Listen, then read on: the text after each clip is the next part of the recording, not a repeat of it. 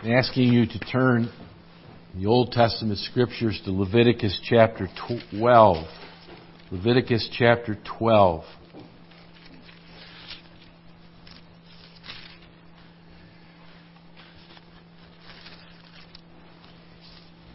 Perhaps a very unusual passage to preach from regarding Levitical ceremonial rites. Though the ceremonial law has become extinct, its truth is ever relevant for us today. So please resist the temptation to ask, What in the world are you preaching from Leviticus 12 for? Well, I hope to be able to, to uh, convince us that this is God's Word and the truth is very applicable to us today. Leviticus 12, from Leviticus 11 through 15, you have the subject of sin. The study of sin is called hamartiology. And the Lord just convinces us that sin is not only everywhere around us, it is within us. Last time we considered uh, Leviticus, you remember chapter 11 about the, the creatures that were clean and unclean. And that chapter teaches us that sin is all around us. It, exterior, it's above us, it's around us, it's below us, and the teaching is the existence of sin. We need to watch out for, just like they were to watch out for unclean and clean creatures, using discernment. You can't touch that creature or else I'll be unclean till the evening. And the Lord is teaching us to discern between good and evil, to resist the evil and to to uh, accept that which is good and clean and holy. Well, now the subject is going inside, not external. Sin is external to us, but it is also internal.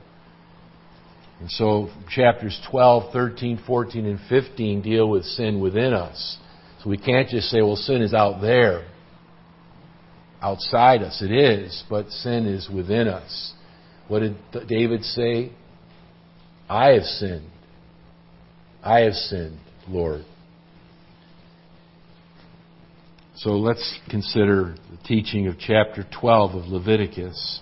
And the Lord spake unto Moses, saying, Speak unto the children of Israel, saying, If a woman have conceived seed and born a man child, then she shall be unclean seven days. According to the days of the separation for her infirmity shall she be unclean.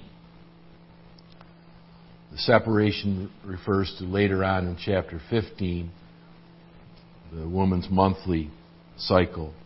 And in the eighth day, the flesh of his foreskin shall be circumcised. And she shall then continue in the blood of her purifying three and thirty days. She shall touch no hallowed thing nor come into the sanctuary until the days of her purifying be fulfilled. But if she bear a maid child, a female, then she shall be unclean two weeks, as in her separation, and she shall continue in the blood of her purifying threescore and six days. And when the days of her purifying are fulfilled, for a son or for a daughter, she shall bring a lamb of the first year for a burnt offering, and a young pigeon or a turtle dove for a sin offering unto the door of the tabernacle of the congregation unto the priest, who shall offer it before the Lord and make an atonement for her, and she shall be cleansed from the issue of her blood. This is the law for her that hath borne a male or a female. And if she be not able to bring a lamb, then she shall bring two turtles or two young pigeons, the one for the burnt offering, and the other for a sin offering. And the priest shall make an atonement for her, and she shall be clean.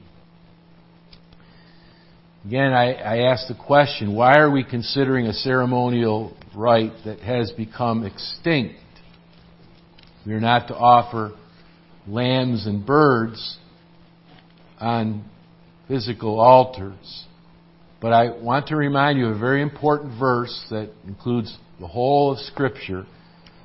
All Scripture is given by inspiration of God and is profitable for doctrine, for reproof, for correction, and for instruction in righteousness, that the man of God may be perfected, thoroughly furnished unto all good works. So what I'd like to do this morning is to just take those four divisions and show that this chapter teaches doctrine. It does bring reproof, and it does correct us and instruct us in the way of righteousness.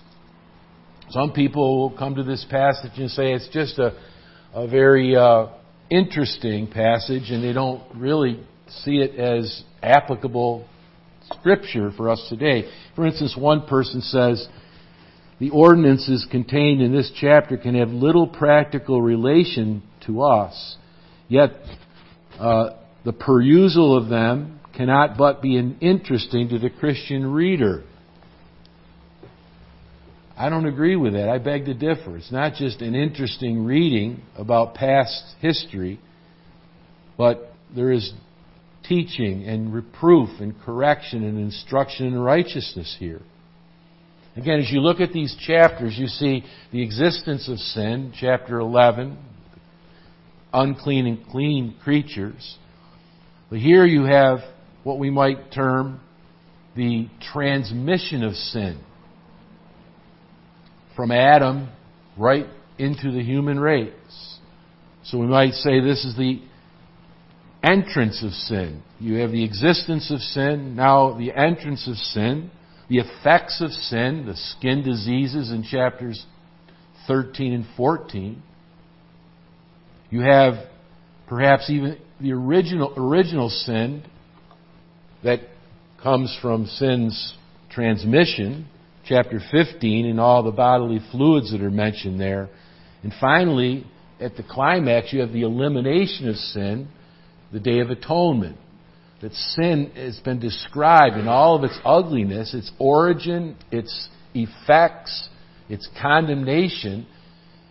And if, if it ended with chapter 15, we're in big trouble, as it ends with fallen angels. But chapter 16 gives us the solution it's the blood that maketh atonement for the soul, as chapter 17 goes on to admit. So the birth of a child is really what this chapter is all about, isn't it? If a woman have conceived seed or and born a, a male or a female verse or female or a male. So we might say, well, what this chapter should say is rejoice Rejoice that a, a child has been born. And we would agree with that. There should be rejoicing. It's a, it's a blessing for a, a baby to be born in the world. But this chapter is giving us the solemnity of the birth. Not just the joy of a birth. That's considered elsewhere. We find that right from the very beginning. When Cain is born, it's a joy to Adam and Eve though he turns out to be great sorrow. But then we see, you know, Noah being born, who's going to be a comfort in a wicked world. And then we see, um, do we not? We see Isaac's birth, and and right down the line, blessings that are coming with the birth of children. But this chapter is saying we should consider more, as I've introduced this subject this morning, is a happy but solemn birth. The birth of children is a happy occasion. And we consider that in other passages and other messages, but this chapter is teaching that the birth of a child should be a solemn occasion to people. To consider the subject of sin even in the birth of a child. The Bible isn't a killjoy. It's considered the the blessing and the happiness of birth many times previous to Leviticus chapter 12. Again, Seth and Noah, Isaac, Moses, the joys have been cataloged. The Bible isn't a killjoy. But here it's reminding parents that when a child is born, the child is born in sin. That sin, a sinner has been born into the world and desperately needs a Savior. And as, as parents hold that baby and cry and rejoice over that child, may I say simultaneously they should be weeping and praying, Oh God, here's a sinner that needs a Savior. Have mercy on my son and my daughter. May they be converted to the Lord Jesus. Oh, may I not see this child at the judgment day on the wrong side, as it were. So sin and its, its transmission is, is the subject. Here's a soul that's now, a body's there, but there's a soul in this little baby. And a soul that will live somewhere forever, either God's heaven or God's hell. Here's a soul that, yes, needs nurture and admonition and needs milk and needs food and needs education, but he needs Christ. She needs a Savior. She's a soul that needs forgiveness. And that's something that should be reminded new parents in a church. As children are baptized early in life, as a child is, is, is baptized, the parent is reminded of the grave responsibility to teach that child the truth of God and of Christ and of salvation.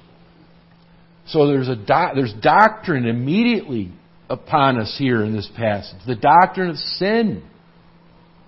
Again, the chapter, sin's existence, sin's effects, sin's emergence, and sin's removal, but here, sin's transmission. How is it that this child became a sinner? How is it that sin is, is, has entered into the world? The subject of sin, the study of sin, as well as the study of salvation is in this passage. First, we need a Savior because we're sinners. This child is a human being, but this child is not an angel. This child, unlike what we read earlier, it's only, there's only one person that's ever been conceived and born sinlessly the Lord Jesus Christ. And so we read about the birth of Jesus. He shall be great. He will be the Son of the highest. The Holy Spirit will come upon you and ensure that sin is not transmitted from Adam. That Jesus was born sinlessly. He alone had an immaculate conception and an immaculate birth. Not Mary. Mary was a sinner. Mary was conceived and born in sin. She needed to be born again. Mary is in heaven because Christ died for her. She's a sinner saved by grace. She's no, she's no goddess.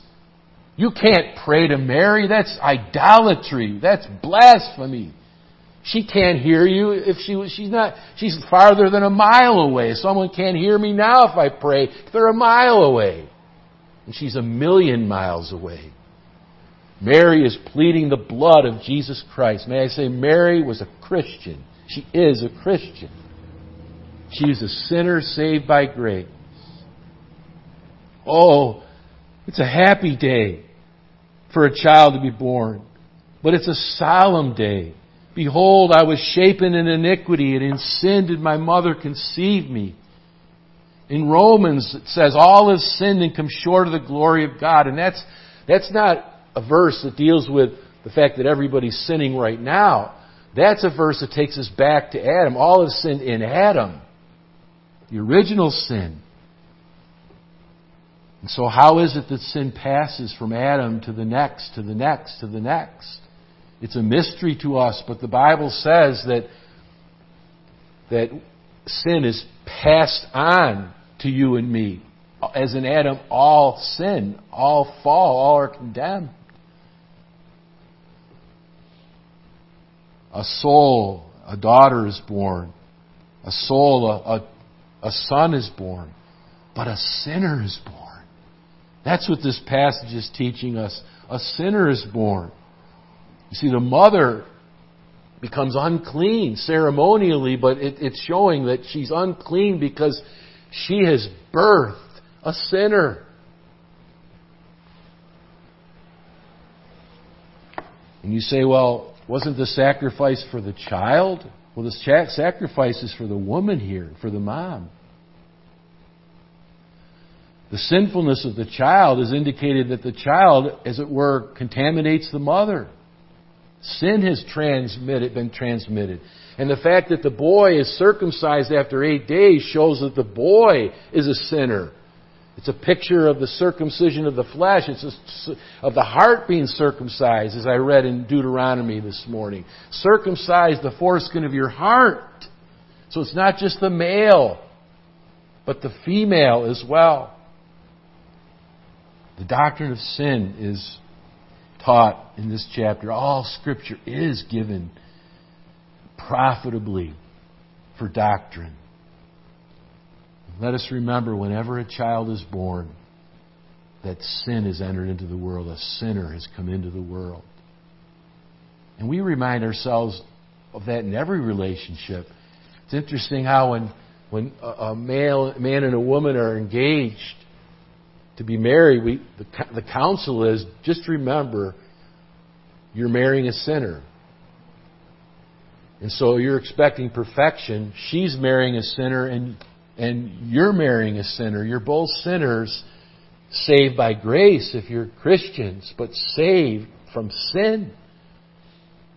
And so remember that we both need patience and long suffering and forgiveness and realization that sin is in us as well as all around us.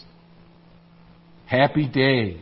Happy day when our children were born into this world happy day, but a solemn day each time. This is a sinner that's come into the world.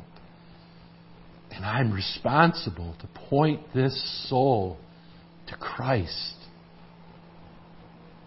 I am responsible to teach my sons and my daughters daily God's Word, to present them to the Lord, to plead the blood of Christ to teach them daily that God is real, that God is holy, that sin is real, that sin is unholy, and that Christ is holy, and He died for unholy sin and sinners.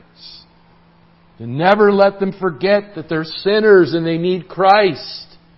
And even after they come to Christ, that we're sinners saved by grace. Oh, what great salvation, therefore, that God would save a sinner. The reproof is the conviction of sin. Adam, my forefather, sinned, but I have sinned in him. And I have sinned beyond Adam.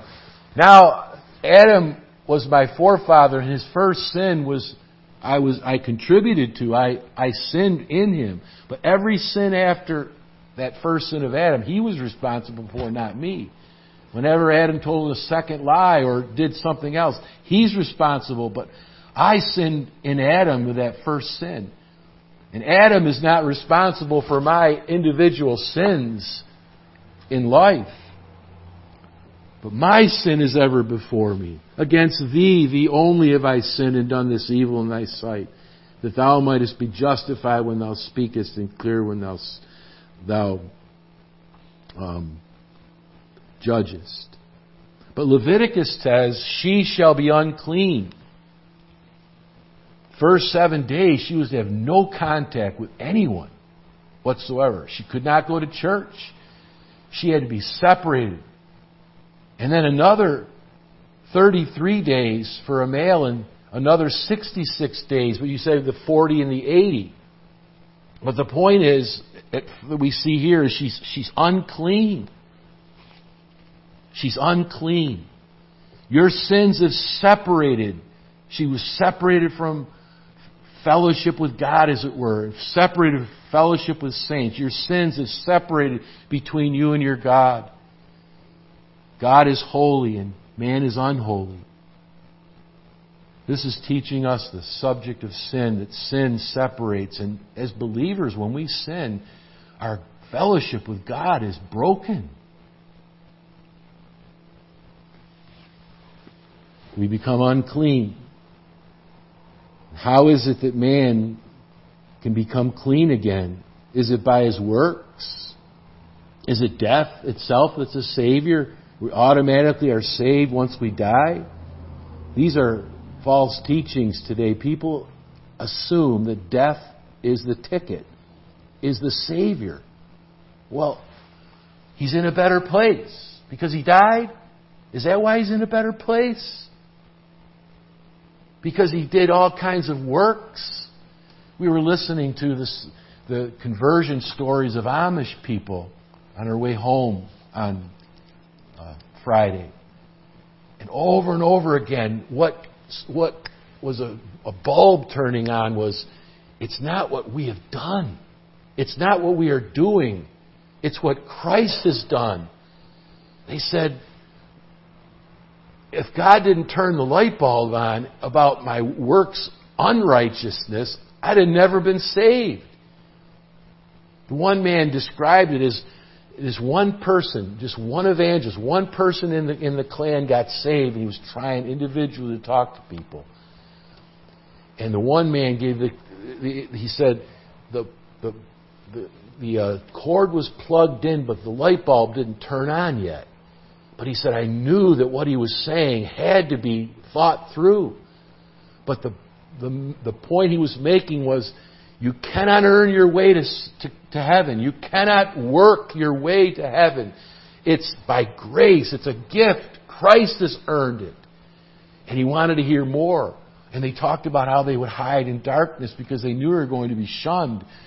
And that they would meet in different places in the cover of darkness because they wanted to hear. They put curtains so that no one could see a light being turned on in the little Bible studies. But the bulbs began to turn on. I'm trusting in Christ and not my own works. Are you trusting in your religion? Are you trusting in your in your tithing? Are you trusting in your in your morality? Are you trusting in in yourself? Are you trusting in Christ? Not by works of righteousness.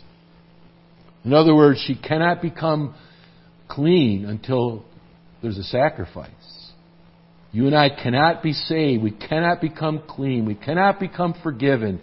We cannot become sinners saved by grace until Jesus dies for our sins. I have contributed absolutely nothing to my salvation. Jesus paid it all. It's like someone said, the only contribution I can make is my sin.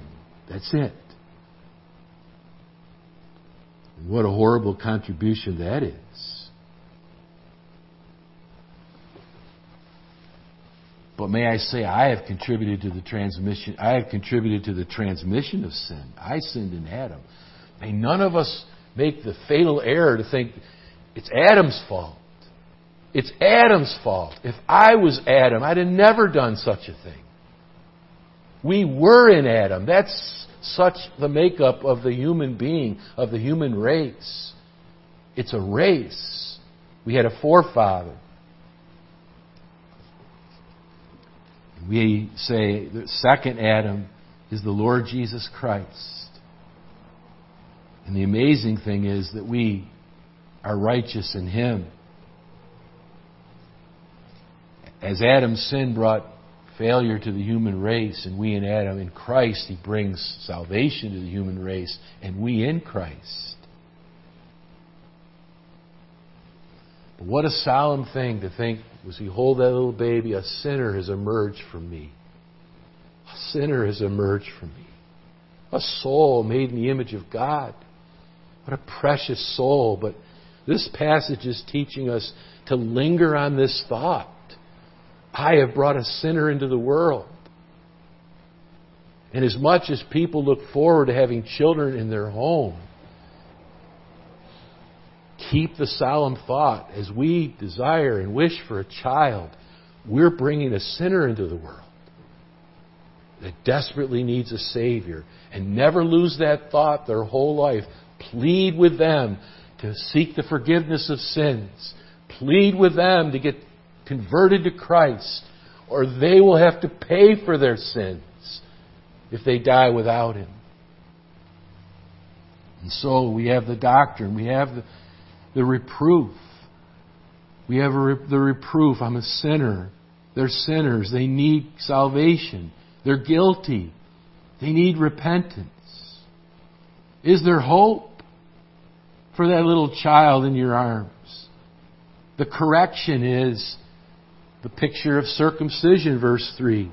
The sign of the covenant of grace, the promise of salvation, the illustration of the removal of sin.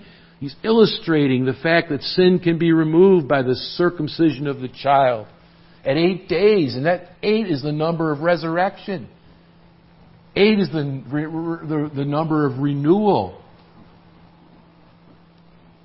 The Bible speaks of the blood of her purifying in verse 4. In other words, this blood that's shed for her ceremoniously pictures her purification. And the blood of Jesus Christ cleanses us from all sin. It's Christ's blood of our purifying. Normally you would think the blood of her putrefying, but the blood of her purifying. 40 days for a male and 80 for a female. Both are spoken of as purifying times. And both have the number of 40. 40 was the number of testing, as it were. Lord Jesus Christ, salvation is complete, but the sinfulness of the human being is tested as real and condemning. In other words, she was meant, whether it was 40 or 80, to feel her separation. Think about, for instance, people who are excommunicated from a church. They're excommunicated from the Lord's Supper. To have to sit there and watch others remember his death, but being separated from that sacred moment. Or from people who are excommunicated from a church and are not allowed to partake of the same fellowship because they're meant to feel their separation, feel the effects of their sin that they have committed. And this woman was meant to feel the separation that was, was the result of bringing a sinner into the world. And people seek to understand why 40 for a male and 80 for a female. You can you can give all kinds of answers. The male already had circumcision as a picture of the, the removal of sin, so perhaps that's the reason for the 40. Some have said, well, Eve transgressed first, 1 Timothy 2. But I think the answer is simply unknown to God. He determined it, and so whether it was 40 or 80 was a significant amount of time for the woman to feel her separation. Oh, that the Lord, whether it's before or after He regenerates us, He lets us feel this, the separation involved because of our sin. Have you felt the conviction of your sin? Whether it was before you were regenerated or after. Often it's after where we feel what, what we deserve because of our sin. Our deception, our unbelief, our cowardice, our vileness, our lust.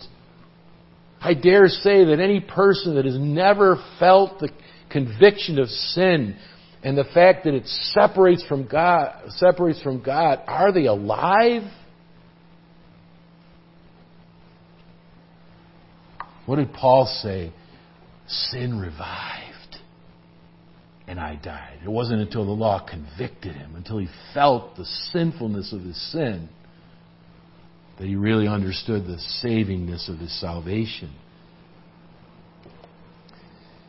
This is all anticipation to Leviticus 16, when in verse 6 she presents the lamb of the first year for a burnt offering and a pigeon or turtle dove for a sin offering. Isn't it interesting how even the richest of people were told to bring a bird as well as a lamb? But it was to make an atonement for her and to be, for her to be cleansed.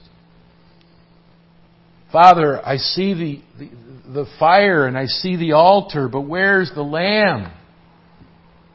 My son God will provide a lamb for a burnt offering. And John the Baptist settled it all when he said, as Jesus was coming to be baptized, Behold the Lamb of God, the end of all the lambs and the bulls and the goats and the birds. The end has come to the sacrifice of creatures. Here is the Lamb who fulfills all those types. Here is the child that is born and the son that is given for the salvation of our souls. And oh, how precious that must have been when that woman could finally interact now. She could go to church again. She could worship the Lord publicly with her friends, with her family. But not until she brought the sacrifice. Then she could freely, without any pang of conscience, worship the Lord. For God so loved the world that he gave his only begotten Son that whosoever believeth in him, trusteth in him, lean upon him for their salvation, shall not perish, shall not be condemned, shall not suffer the wrath of God, shall not go to hell, but shall have everlasting life. Not shall have like, but be having everlasting life. It's a future as well as a present. But God, who is rich in mercy, for his, by his great love wherewith he loved us, sent Christ. There is correction to our sin. It's the gospel of Jesus Christ. And how is she instructed from here on out? This is the way of salvation. This is the old fashioned gospel. And the next child, and the next, and the next, and the next. She knew she had not only to experience a happy occasion, but a solemn occasion. But she knew if she followed God's will and God's word, that she would not remain separated and unclean forever. And how precious that must have been when she brought that child at the 40th day or the 41st day or the 81st day to public worship as the picture goes, that she and the child, as it were, were purified, were clean. Ceremoniously, yes, they needed to be saved from their sins just like you and I. Jesus alone conceived and was born without sin. An immaculate conception, an immaculate birth, and an immaculate life. What a Savior. But do you see how the Scripture here ends with the gospel being offered to the poor, to everyone, not just those that could afford lambs? Last but not least, verse 8.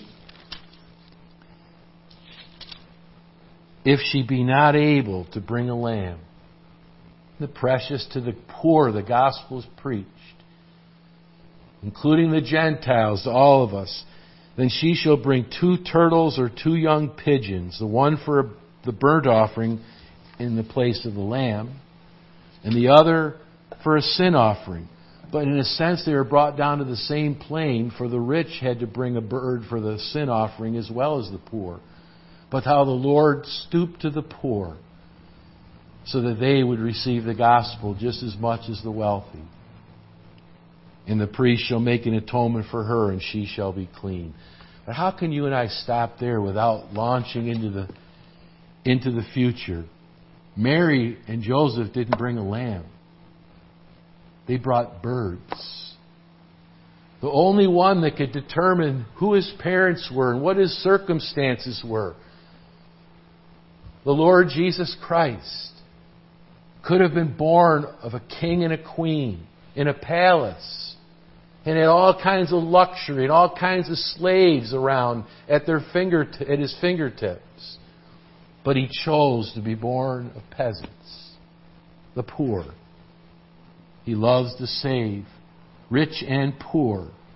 He became poor spiritually, that we who are poor might become rich.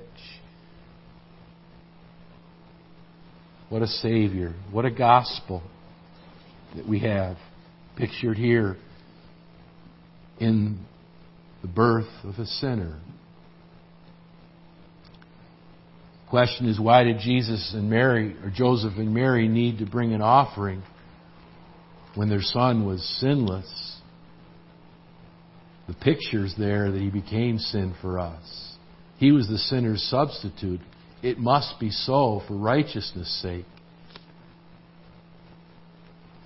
In the likeness of sinful flesh, Jesus was born sinlessly. But the message to you and me is come without money. So great a salvation's needed. It's so great a cost to God, but it's no cost to us. What a happy day it was you and I were born. But what a solemn day.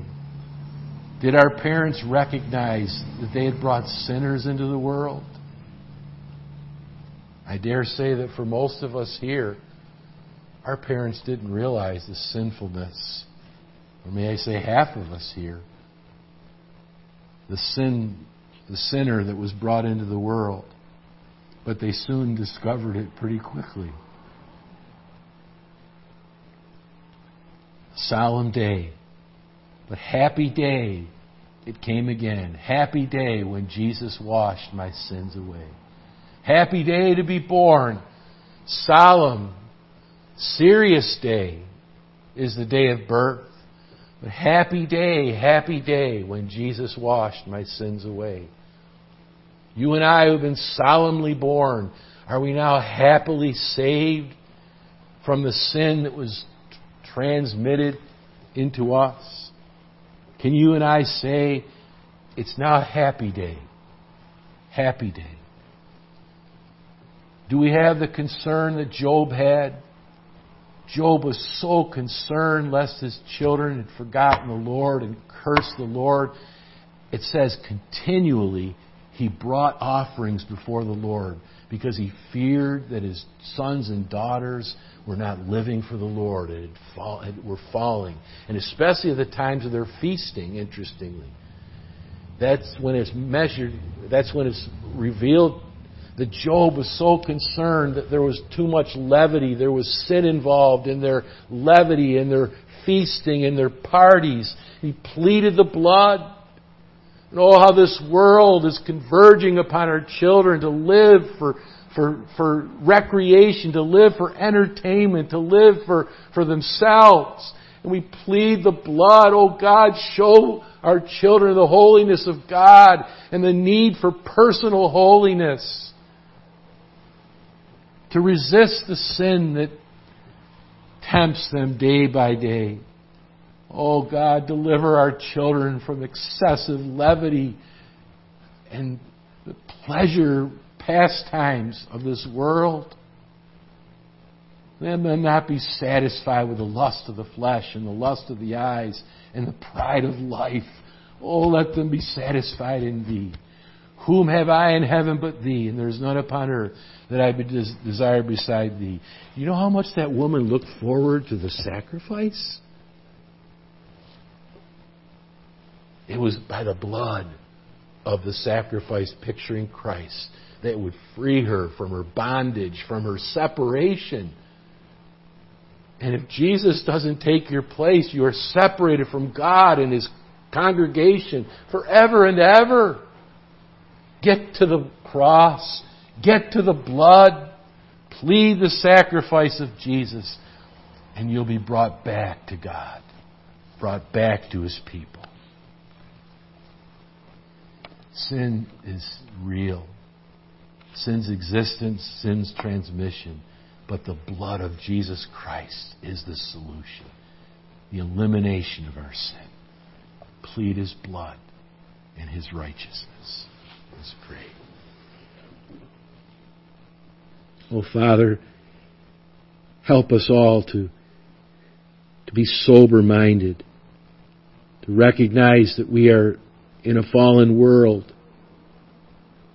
and that every birth is a, a joyful occasion. A soul is brought into God's earth. Lord, we pray that we would remember that a sinner is born. That a sinner is born that needs to be born again of the Spirit of God.